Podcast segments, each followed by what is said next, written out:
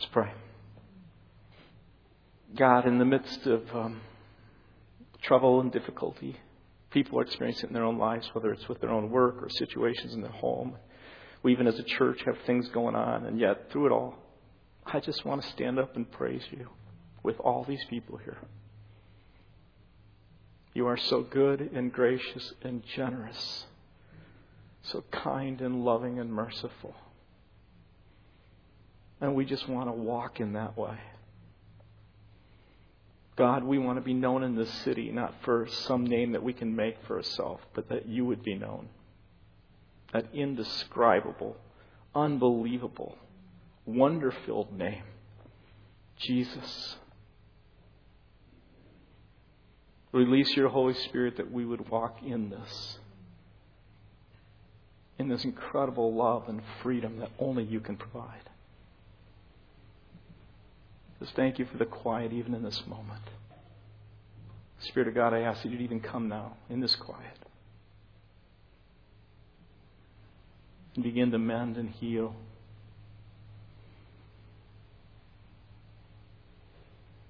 Begin to cause us to, in places where we're hard and maybe angry with someone, to be able to kind of hold back and to pull back and to allow your Spirit to work and to move through us.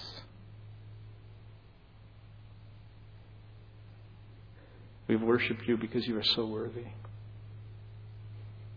We worship you, God. I just think of people's lives that just that we've been praying for, people who have experienced healing by your hand.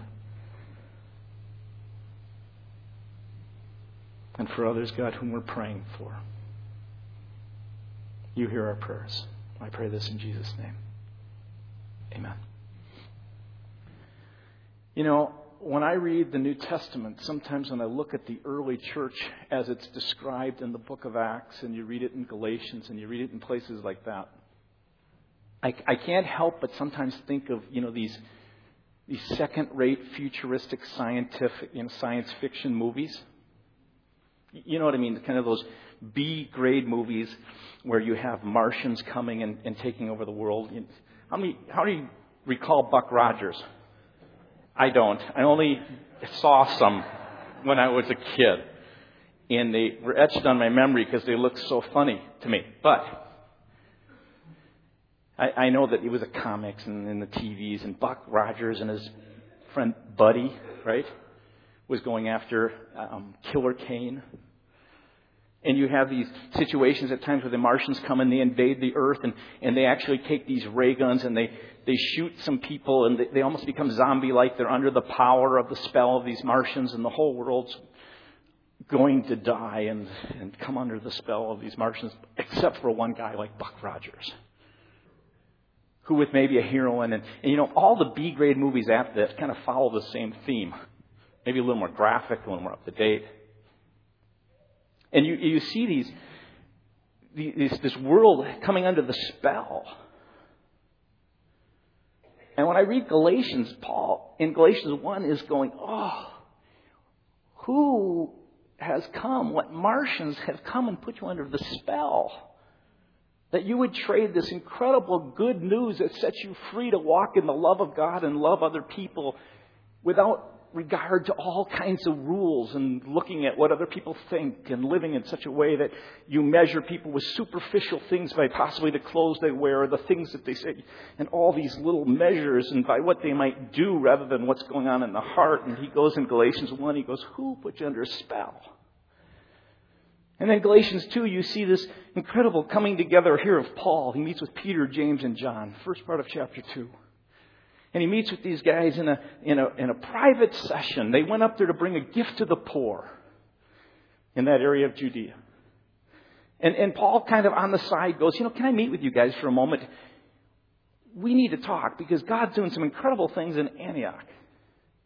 And I just want to make sure that someone doesn't come in and spoil what God's doing there. So let's just get this straight. And they they actually shake hands. They extend what's called the right hand of fellowship, which must means that we're in agreement. We believe the same thing. Although, Peter, your message is to the Jews. Paul, we recognize yours is to the Gentiles. Go get them. How exciting. And then somehow we get to chapter two And the Martians get a hold of Peter. He's been ray gunned in some way.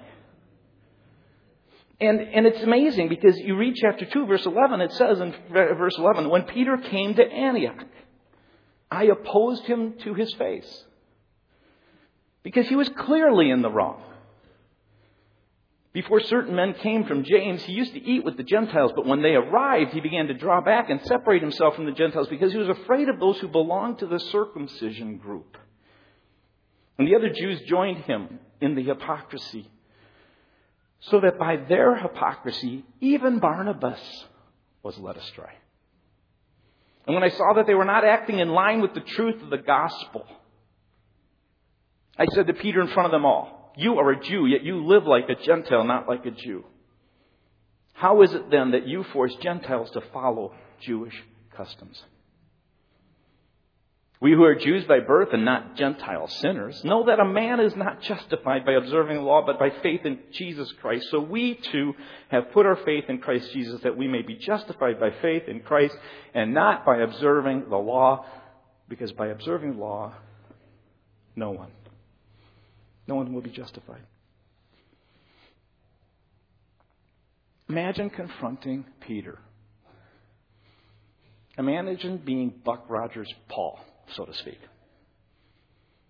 Here is, here is Paul, who walks up to this man who had preached this message before thousands of people. It says three thousand at Pentecost come to faith in Jesus. And he gets up close to his face, this man who actually walked on the water. And he looks him in the eye in front of all these people and he says, Peter, buddy, you're not acting in line with the truth of what we know about the gospel. In fact, you're living a lie and you're leading a whole bunch of other people to live this lie. You've got to straighten up and get your act together. You can't be play acting in this situation.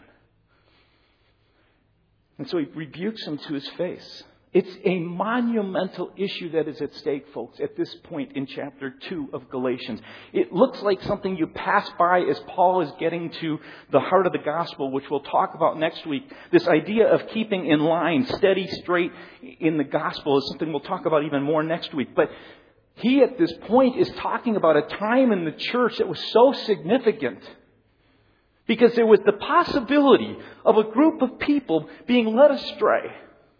And, and turning just slightly so that no longer are they living under the work that has been done by Jesus that sets you free to love him and to experience his love so that you can experience and express that love to other people. But the slight shift is now, it's not so much what God has done, but what you are doing. And as you are doing it, you are looking and, and, and by your religious observances and acts and the things that you are doing, the activity that you're doing, these external things, you begin to live for the eye of other people. Their approval. That looks right. That looks good. Oh yeah, he must be in. Rather than living out of this incredible freedom that God gives us. That is truly the only way that we experience the love of God and walk in that love and express it to other people. This was huge. Monumental. Galatians chapter two, eleven through sixteen is one of those critical moments in the development of the church.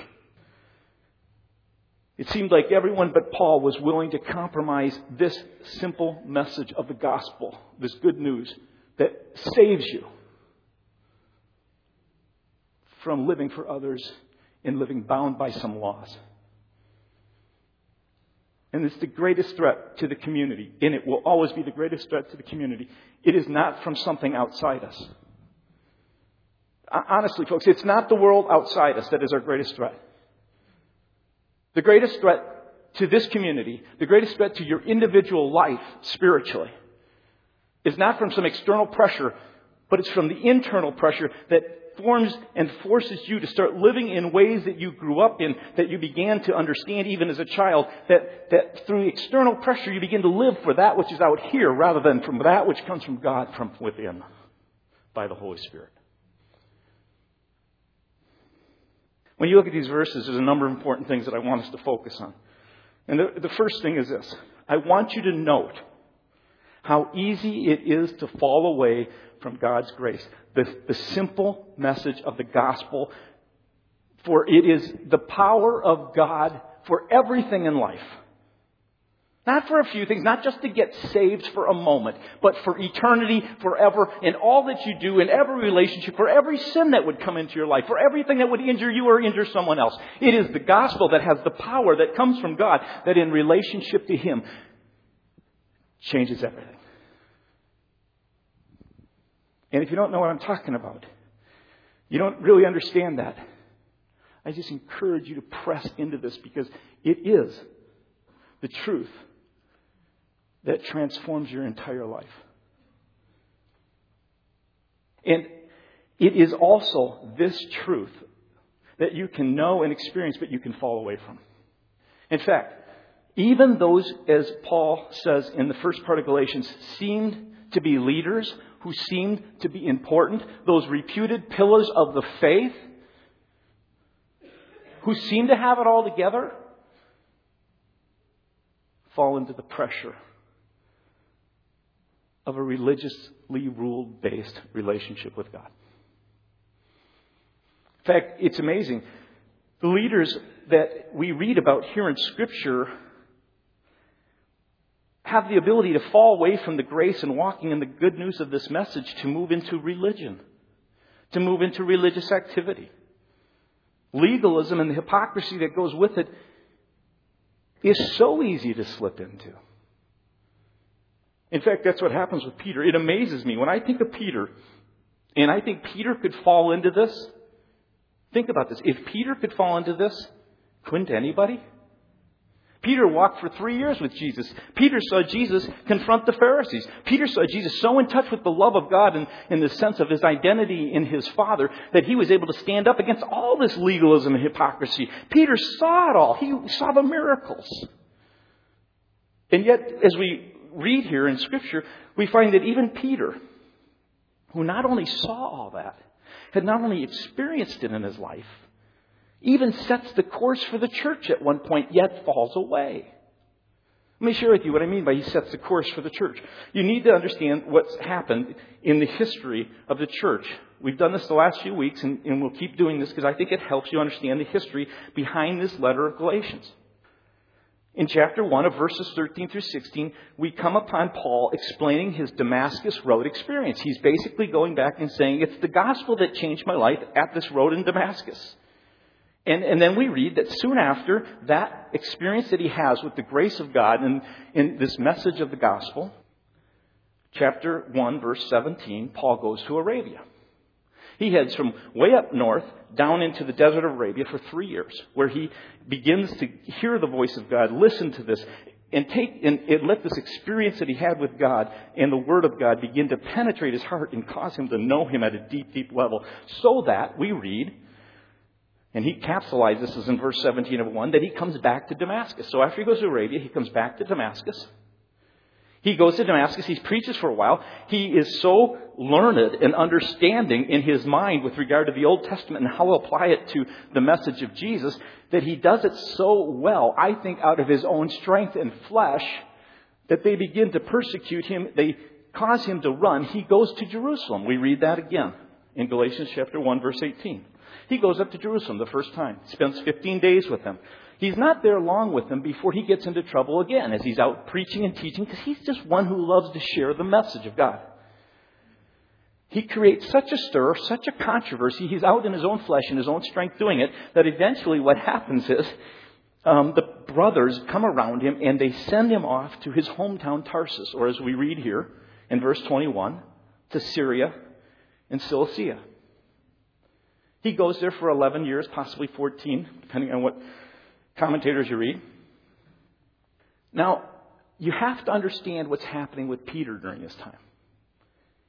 See, after he's sent to Tarsus, at a certain point, Antioch starts to see Greeks starting to come to faith in Christ. Barnabas and a group of people there are seeing people come to faith in Christ who are not Jews, but who are Gentiles. They're outside the faith, and they're seeing this happen. He, Barnabas, knows that Paul has an ability to relate to this group, calls him from Tarsus, and Paul starts working with them. At the same time, here's what's going on with Peter. You need to turn to Acts chapter ten. We read that Peter in Acts chapter ten has this direct revelation from God. He goes to this place, a city called Joppa. He's at a man's house. It's around noon. He goes to the rooftop patio. He's hungry. And he begins to pray. He falls into a trance. As he's on the rooftop in prayer, in this trance, he sees a vision from God. And on this, in this vision, he sees a sheet that's let down. And on this sheet are birds and reptiles, unclean things that Jews would not eat. And he hears a voice, "Rise, Peter, kill and eat." Peter objects because he's a good Jew. He's not going to eat unclean things. The voice then says again, "Do not call anything impure that God has made clear." This happens three times. Again, just a little aside. Three. The number three in Scripture is important. Jesus rose on the third day. You can read all throughout the... It's, it's God divinely acts. Somehow, this divine act takes place, and Peter gets it. And what you read about in chapter ten is that while Peter was contemplating this vision on the rooftop, some men come to the door and start knocking on the door. They have come from a man named Cornelius. They are servants of Cornelius, who lives a village or so away. They come knocking on the door. They had been sent by Cornelius because Cornelius, about the same time, maybe a little earlier than when Peter was, he is also having a vision. And it says that he distinctly sees an angel. And the angel says, "You know what? There's a person who can help you understand my love for you," in a sense. And he says, send through, you know, send some people to this man named Peter. So Peter's on the rooftop. And it says, while Peter, verse ten, uh, chapter ten, verse twenty, was thinking about the vision, the Spirit said to Peter, "Simon, three men are looking for you. So go, get up and go downstairs. Do not hesitate to go with them, for I have sent them." And I get this picture of Peter walking down the stairs, and down there are these three men waiting. Peter goes with these men, and he shares the story of Jesus to Cornelius and his household. Chapter ten, verse forty-four and forty-five. While Peter was speaking these words, the Holy Spirit came on all who heard the message, and the circumcised believers who had come with Peter were astonished that the gift of the Holy Spirit had been poured out even on the Gentiles. This is huge in the life of the church. And Peter is so excited, he baptized them. They're full-blown followers of Jesus who give evidence of the Holy Spirit. Impetuous Peter doesn't require them to be circumcised or anything else, any other rules. He basically says, "You Gentiles are in. You're a part of the kingdom of God. You're a part of the community, the church of God." So Peter returns to Jerusalem and shares his story. What's interesting is in the book of Acts, you know, again, parchment, you have to realize in that day was expensive. So if you're going to spend a couple pages on something, that's significant. So you have Acts chapter ten. Now you go to Acts chapter eleven. Acts chapter eleven is Peter explaining his actions to the church, those circumcised Jews. It says in one through three of eleven, "The apostles and the brothers throughout Judea heard that the Gentiles had also received the word of God. So when Peter went up to Jerusalem..." Catch this. You can just, this is amazing. "The circumcised believers criticized him and said, 'You went into the house of uncircumcised and you ate with them? Peter, what are you doing? What are you thinking?'" Peter explains the whole thing, talks about this Gentile centurion Cornelius, has a vision, explains the whole thing to him. And he tells them what happens in Acts eleven. To get to verse eighteen, it says, "When they heard this, they had no further objections, but praised God, saying, 'So then, God has even granted the Gentiles repentance unto life.'" This is happening in the life of Peter, who seems to be getting it, right? At the same time, in the church in Antioch, these Gentiles are coming to faith. Paul meets with them. Peter decides at a certain point to go back to Antioch to see what's going on there. So, verse eleven, when Peter came to Antioch. You get the history? Here's what's going on. "I opposed him to his face because he was clearly in the wrong." I mean, wouldn't you think, of all people, he has experienced walking with Jesus. He has experienced the grace of God through Jesus when he reinstated him three times, said, "I love you, I love you, just love others," basically.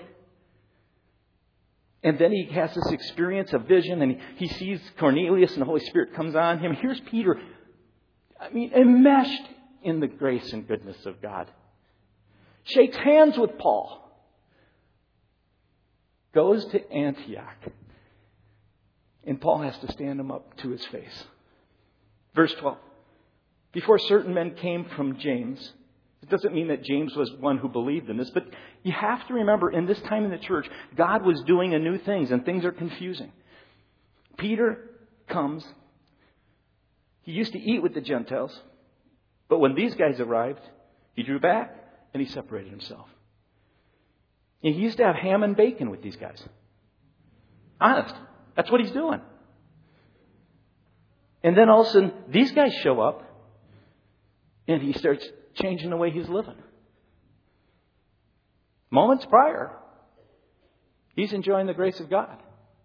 He's expressing the love of God in relationship with these other people who would also experience the grace, uh, the grace and love of God. What I just want to say is, don't think for a moment, folks, that because you have an experience with the grace of God, because the church has had an experience with the grace of God and has had the message of God, don't think for a moment that you can't fall away from that line of walking straight in the gospel and begin to move to a rules-related relationship. That you can begin to start moving to a relationship that's more concerned with what other people think than what's going on in your own heart. It happened to Peter.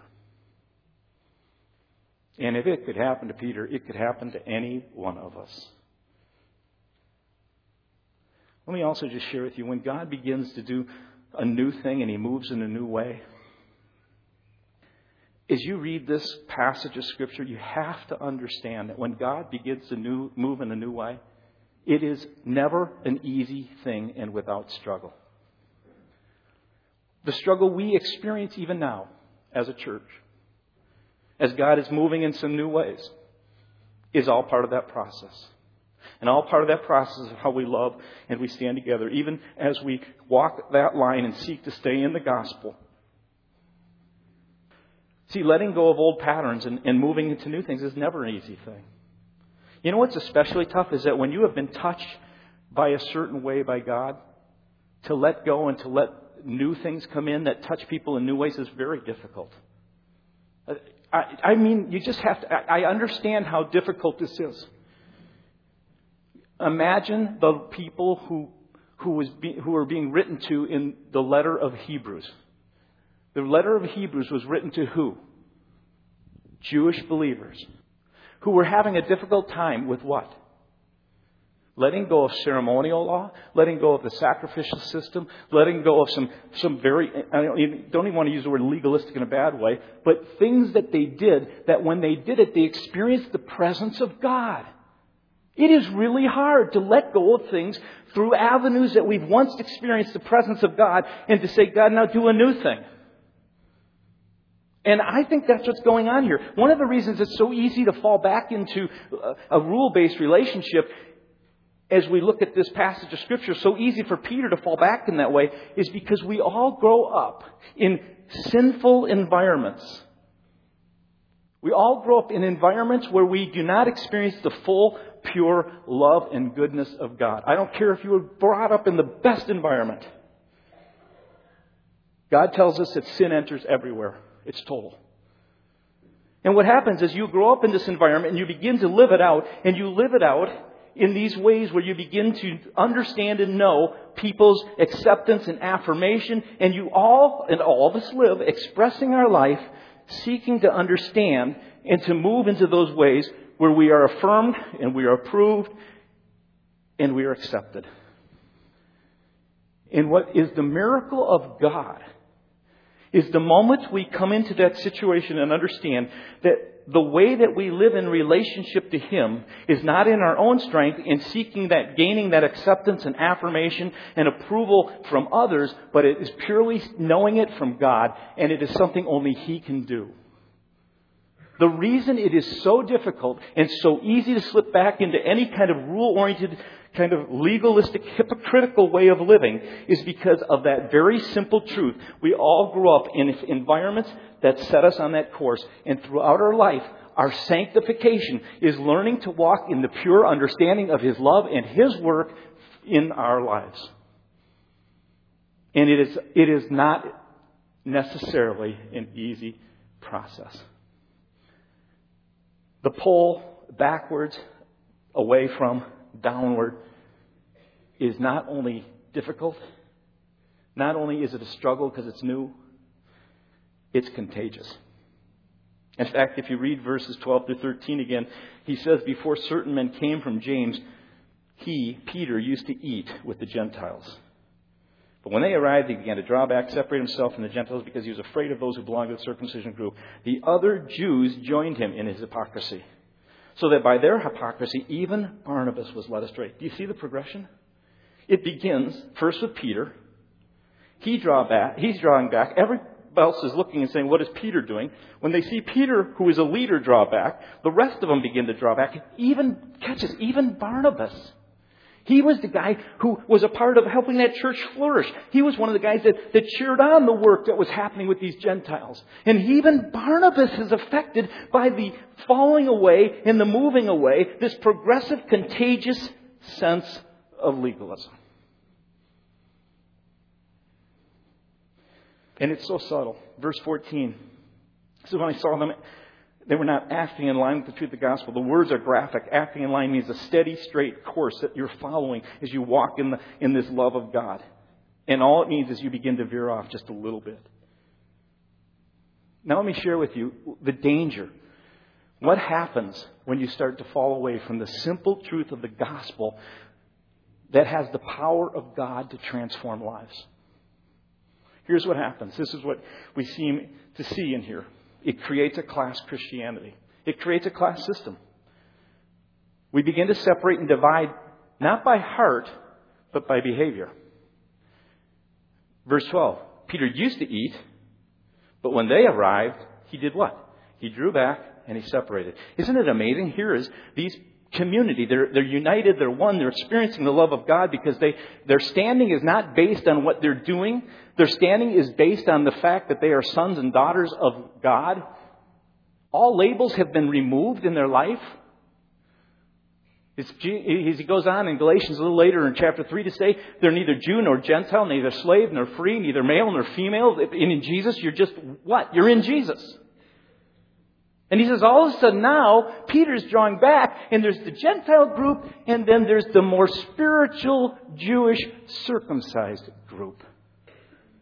And it happens anytime you begin to move into a rule-based relationship. Anytime you begin to become more legalistic than walking in the pure love of God, that you express His, you experience His love and then express His love.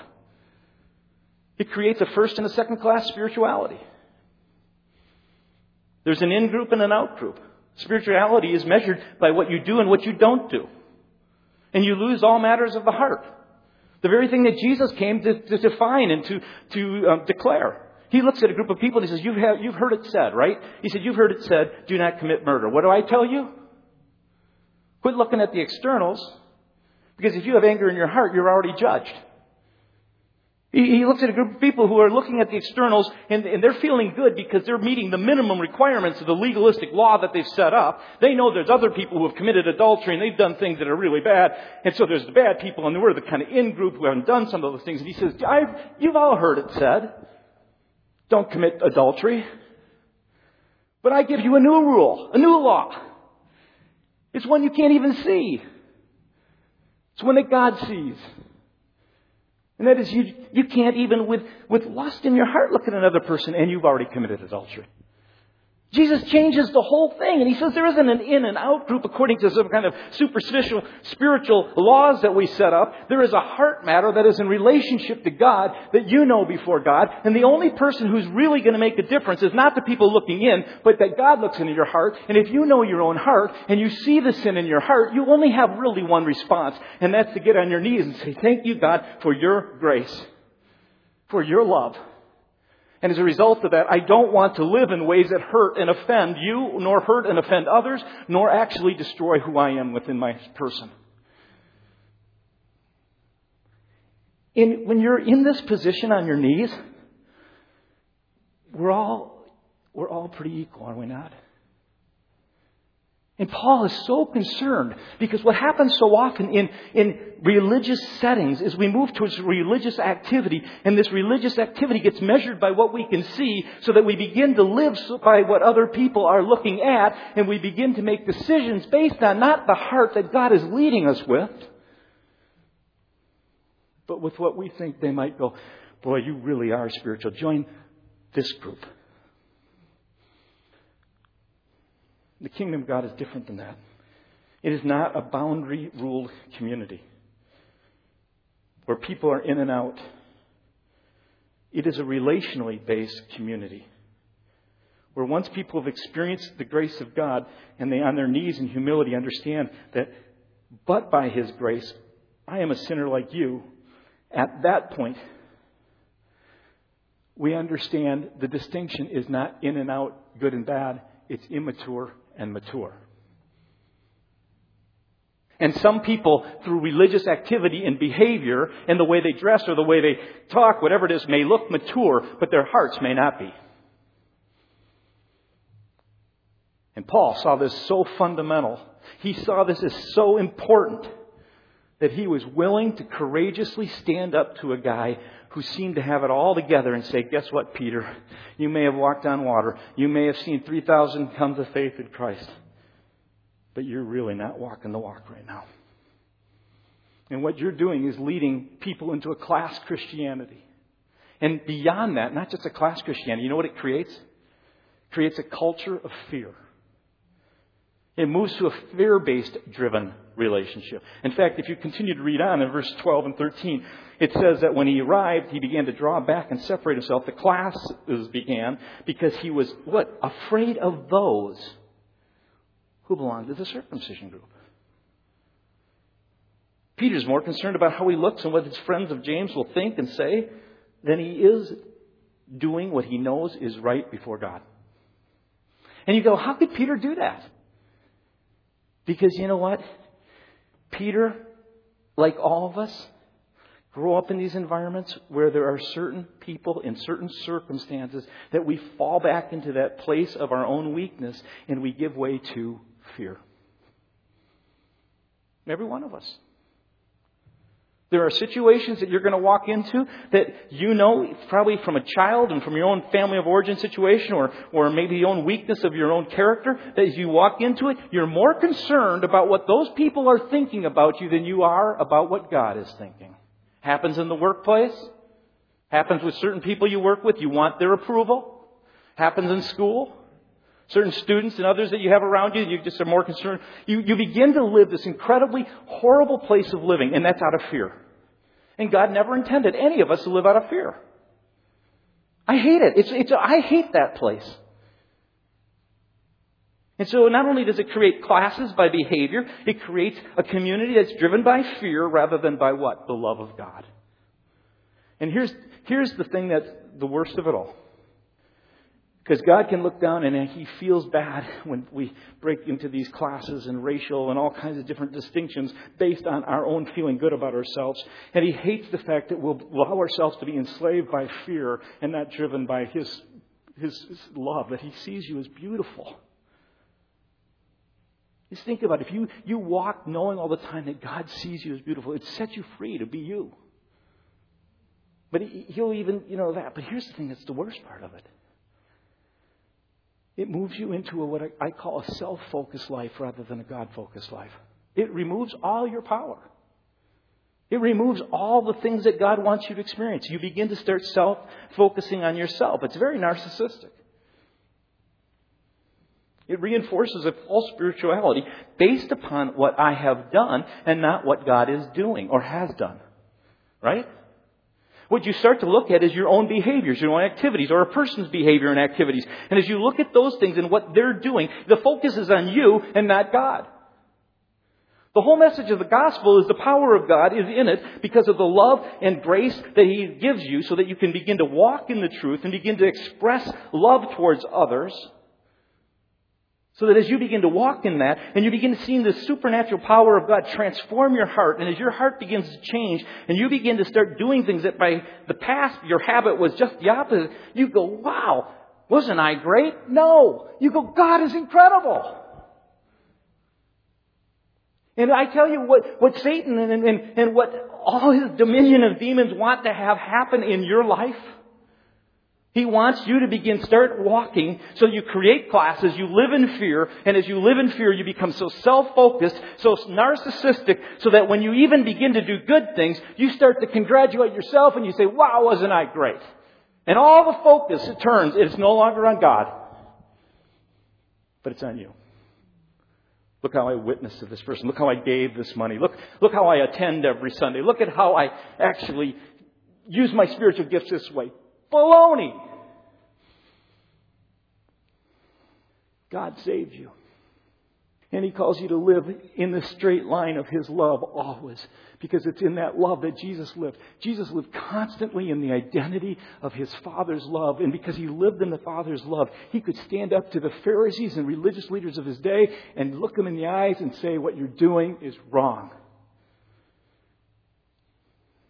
And He could, he could see a person who was trapped in adultery, and He could kneel down and begin to comfort that person through writing in some sand. He could he could see some tax collectors who, who felt so ostracized, so because of this class system, so removed because of this fear-driven society, that He could actually eat with listen, He could actually eat with them. And what did the Pharisees say? I can't believe that you're eating with them. What did the circumcised believers say to Peter? I can't believe that you're eating with them.